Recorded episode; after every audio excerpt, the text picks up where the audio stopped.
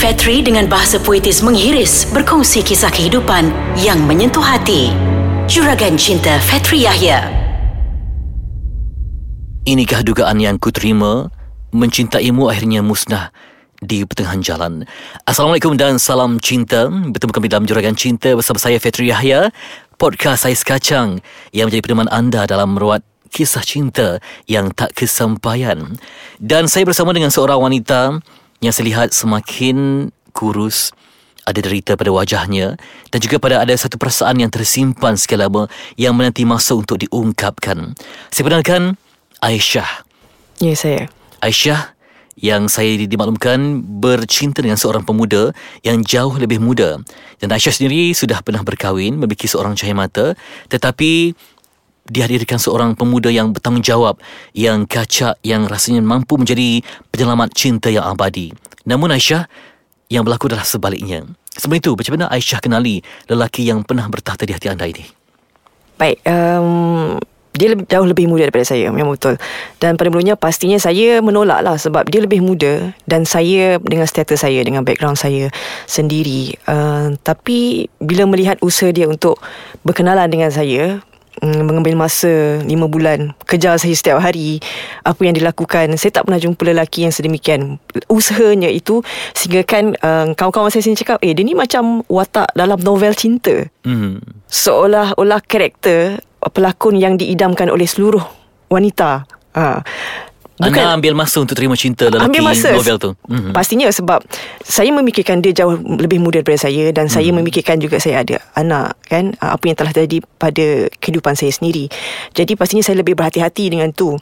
Jadi itu saya cakap pada dia saya kata eh ini yang kalau awak nak saya ini yang awak perlu hadapi. Mm-hmm. Ini yang awak perlu um, berhadapan dengan orang bercakap dan sebagainya apatah lagi dia uh, datangnya daripada keluarga yang apa berada. ada ada berada mm-hmm. dan mhm. sebagainya uh, jadi saya tak nak kemudian hari kan kita di usia 30-an ni kita fikir di hadapan betul uh, dia di usia 20-an tu mungkin dia fikir apa yang dia rasa sekarang mm-hmm. jadi uh, saya mengambil masa agak lama 5 bulan dan sebagainya baru, baru saya bagi peluang pada dia sebab saya melihat usaha dia tu tak semua lelaki boleh sabar dengan apa yang uh, saya macam Aisyah bagi hati tu secara berperingkat ataupun macam secara mana? berperingkat mm-hmm. uh, bila perempuan ni dia lain mm-hmm. dia dia memerhati dan melihat bagaimana kesabaran seorang lelaki tu sikit-sikit sikit-sikit bila dia dah buka maknanya okey komitmen mm-hmm. dia memikirkan komitmen jadi saya di tahap uh, di mana saya dah bagi komitmen sebab kita ada kerja, ada karier, kita ada um, apa anak untuk fikirkan. Mm-hmm. Jadi bila kita nak berkawan dengan seseorang tu kita dah fikir secara serius lah. Mm-hmm.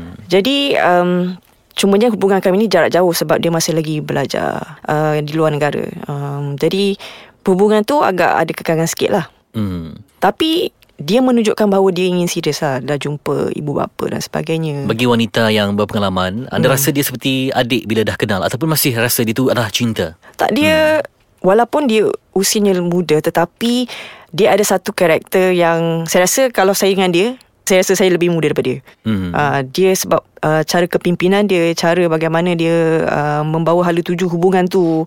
Perempuan ni bila kita ni kita ada sikit-sikit lama-lama kekamaan kita ada kepercayaan pada dia lah. Uh, hmm. Maknanya bukan calon-calon orang di usia 20-an tu bila dia dah jumpa, dia dah tahu kita macam mana, status kita hmm. bagaimana, uh, jumpa ibu bapa kita, maknanya dia serius lah terhadap uh, hubungan tu kan. Hmm. Jadi kita percayalah.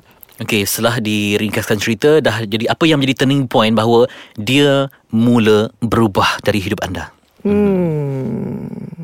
Sebab kita ni usia dalam jarak hampir 10 tahun kan. Jadi saya memikir satu benda tu perspektif yang lain dan dia memikir perspektif tu yang lain. Hmm. Jadi perbezaan cara dan juga perspektif tu mungkin membawa dia rasa macam mungkin lelaki ni cepat fed up kot. Dia kalau perempuan membebel-bebel dan sebagainya kan. Bagaimana nak uh, mengatasi satu masalah tu. Mungkin itu yang membuatkan dia give up kot. Uh, jadi Baik, dia kita nanti keputusan. nak sambung cerita apakah menyebabkan di di derita mungkin ada satu yang betul-betul mengganggu fikiran Aisyah. Selepas ini dalam podcast Ais Kacang Juragan Cinta Fitri Yahya.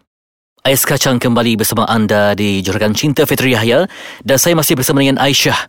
Ada derita yang belum lagi diluahkan saya kira Yang tadi itu cuma mungkin sebahagian hmm. Apa yang menyebabkan anda betul-betul geram Dan juga mungkin rasa marah dan juga macam tersiksa akibat perbuatan lelaki novel yang pernah bertahta di hati anda?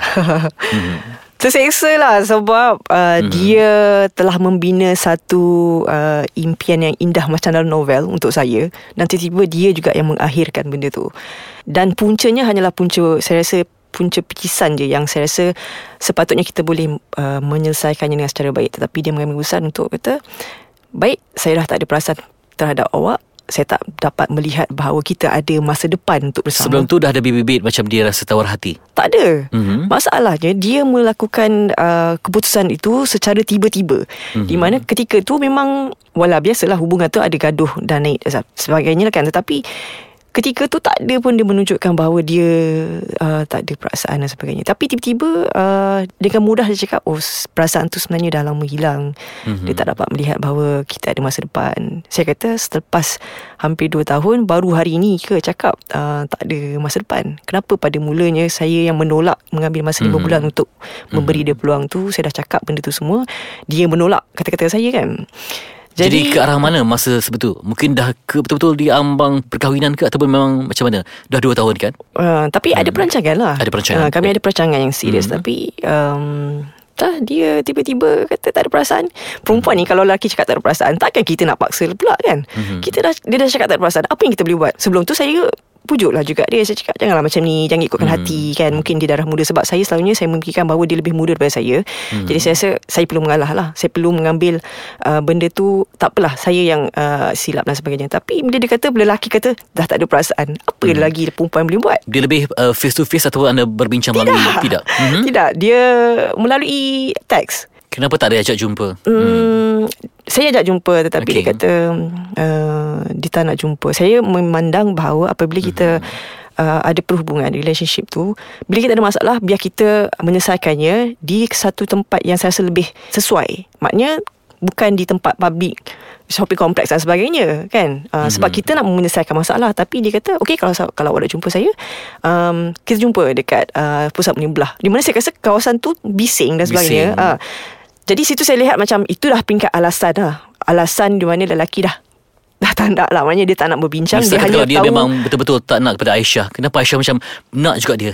Hmm. Sebab uh, saya sebab dia membuat keputusan secara tiba-tiba di mana hmm. dia tak nampakkan bahawa ada simptom-simptom yang dia tak sayang saya lagi kan. Hmm. Tapi tiba-tiba saya rasa eh mungkin saya memikirkan bahawa dia terlalu mengikutkan perasaan kan darah muda dan sebagainya tapi bila dia kata berkali-kali macam dia merobek hati saya jugalah bila dia kata saya tak dapat melihat mm-hmm. kita ada masa depan uh, itu satu benda yang saya rasa macam terkena balik kepada saya saya ingat balik uh, dua tahun lepas yang mana dia datang kat saya kan mm-hmm. uh, jadi saya tak Itulah saya tak tahu lah Fitri Saya rasa uh, Bila mana lelaki Anda cak- Aisyah uh. Setakat geram juga Ataupun memang mengganggu hidup sebenarnya Bila dia buat keputusan sebegitu Eh hmm. orang kalau putus cinta Memang ganggu hidup okay, Saya faham Aisyah oh. Jadi apa yang Aisyah mungkin bekerja ya yeah. Ada anak tadi Aisyah sebutkan Jadi macam mana dia betul-betul Yelah Bayangan itu pun dah betul-betul mengganggu Ya. Betul. Apa uh, perbuatan yang mungkin Aisyah lakukan untuk mengelupakan dia, berusaha untuk lupakan lelaki yang begitu? Ya. Saya um, mendekati lah orang-orang yang saya rasa saya melihat bagaimana karakter tu. Um, saya ada kawan-kawan di sekeliling yang boleh, saya rasa oh dia boleh bagi nasihat kepada saya uh, bagaimana untuk Orang cakap kalau baru putus cinta bukan melupakan dia terus tetapi untuk mengubat, merawat hati yang orang kata Masa tu memang betul lah Makan tak kenyang kan? Uh, Tidur tak lena Mandi tak Hilang basah. Memang betul ya? uh. mm-hmm. Dan apatah lagi kita Ada anak kat rumah. Jadi kita tak boleh tunjukkan Bahawa kesedihan kita Kecewaan kita Pada dalam rumah. Uh, Jadi Tapi pula Kita dari pagi Sampai petang tu Kita kat, kat office Kita di pejabat. Macam mana pula Kita tak boleh tunjukkan Benda tu di pejabat? Jadi saya mendekati orang-orang yang boleh memberi saya kata-kata motivasi diri dan apa yang saya belajar saya tidaklah sempurna. Um, di mana kalau lihat dari segi kita balik kepada uh, asas kita sebagai seorang Islam kan. Saya mengaku kalau saya kata solat tu mungkin tak cukup sebelum ni. Tapi bila benda ni ada hikmah sebaliknya um, saya sampai duduk saja pun depan komputer saya tak boleh kosong. Hati saya kena sentiasa berzikir. Bermula saya tak percaya tentang bukan saya tak percaya Tuhan. Saya tak percaya um, eh betul ke zikir tu kalau kita berzikir dalam hati tu boleh merawat luka tu? Tapi subhanallah memang betul. Zikir tu saya sampai di komputer pun saya dalam hati saya perlu berzikir. Tak boleh kesepiat ya tak, ha, tak boleh ada kosong. Kena ada sentiasa isi Dan ketika itulah saya uh, kawan saya bawa balik umrah saya ingat lagi dia bagi hmm. saya tasbih. Ketika itulah bergunanya tasbih. Orang kata hmm. bila dah sakit baru nak ingat Tuhan, tapi itu adalah sebenarnya rawatan yang sangat-sangat mujarab. Dan saya rasa orang kata doa ni hmm. sebelum ni saya tak tahu bagaimana adab doa. Orang kadang-kadang kita solat sebab kita melihat bahawa kita ni banyak dosa, kan? Betul ke Allah ni akan makbulkan doa kita? Tapi sebenarnya adab doa ni bila kita rasa kita teraniaya, ada kawan saya kata ketika uh, mana Aisyah rasa Aisyah sedih menangis Allah bagikan perasaan sedih itu sebenarnya ada sebab. Ketika itulah sebenarnya dia menantikan kita. Umpama macam jualan langsung sale 80% 90% tu sebenarnya. Kita melihat bahawa perasaan sedih itu sebenarnya adalah normal kepada hmm. perasaan manusia. Tapi sebenarnya setiap kali Allah tu bagi kita perasaan sedih itulah sebenarnya doa yang tiada hijab yang diberikan kepada kita dan saya percaya benda tu. Allah memanggilmu untuk terus berdoa. Ya. Mungkin kalau tak berlaku perkara ini mungkin tetap sehebat itu doanya dan zikirnya. Betul. Dan hmm. apa yang saya doa tu memang saya ingat saya banyak dosa. Tuhan tu tak mendengar Tapi rupa-rupanya Itulah Mudah dia dimabulkan ha, Bila kita rasa hmm. macam Kita rasa tak ayah kita sedih Itulah sebenarnya waktu doa yang paling tiada hijab lah. Walaupun bukannya atas sejadah saja, tetapi kadang-kadang kita sedih kan. Kita tengah buat kerja kita sedih, kita teringat benda tu. Terus berdoa. Itu yang membuatkan saya rasa betul lah Tuhan tu memang maha mendengar. Ya, semoga zikir itu kan terus menyembuhkan Aisyah dan semoga zikir juga membawa Aisyah bertemu dengan pemuda yang benar-benar layak untuk memiliki hati anda yang suci dan semoga ikatan cinta dengan Allah akan terus bertahta untuk selamanya. Terima kasih Aisyah Terima untuk luahan cinta yang begitu istimewa pada pagi ini dan semoga memberikan makna yang berterusan dalam hikayat cinta manusia.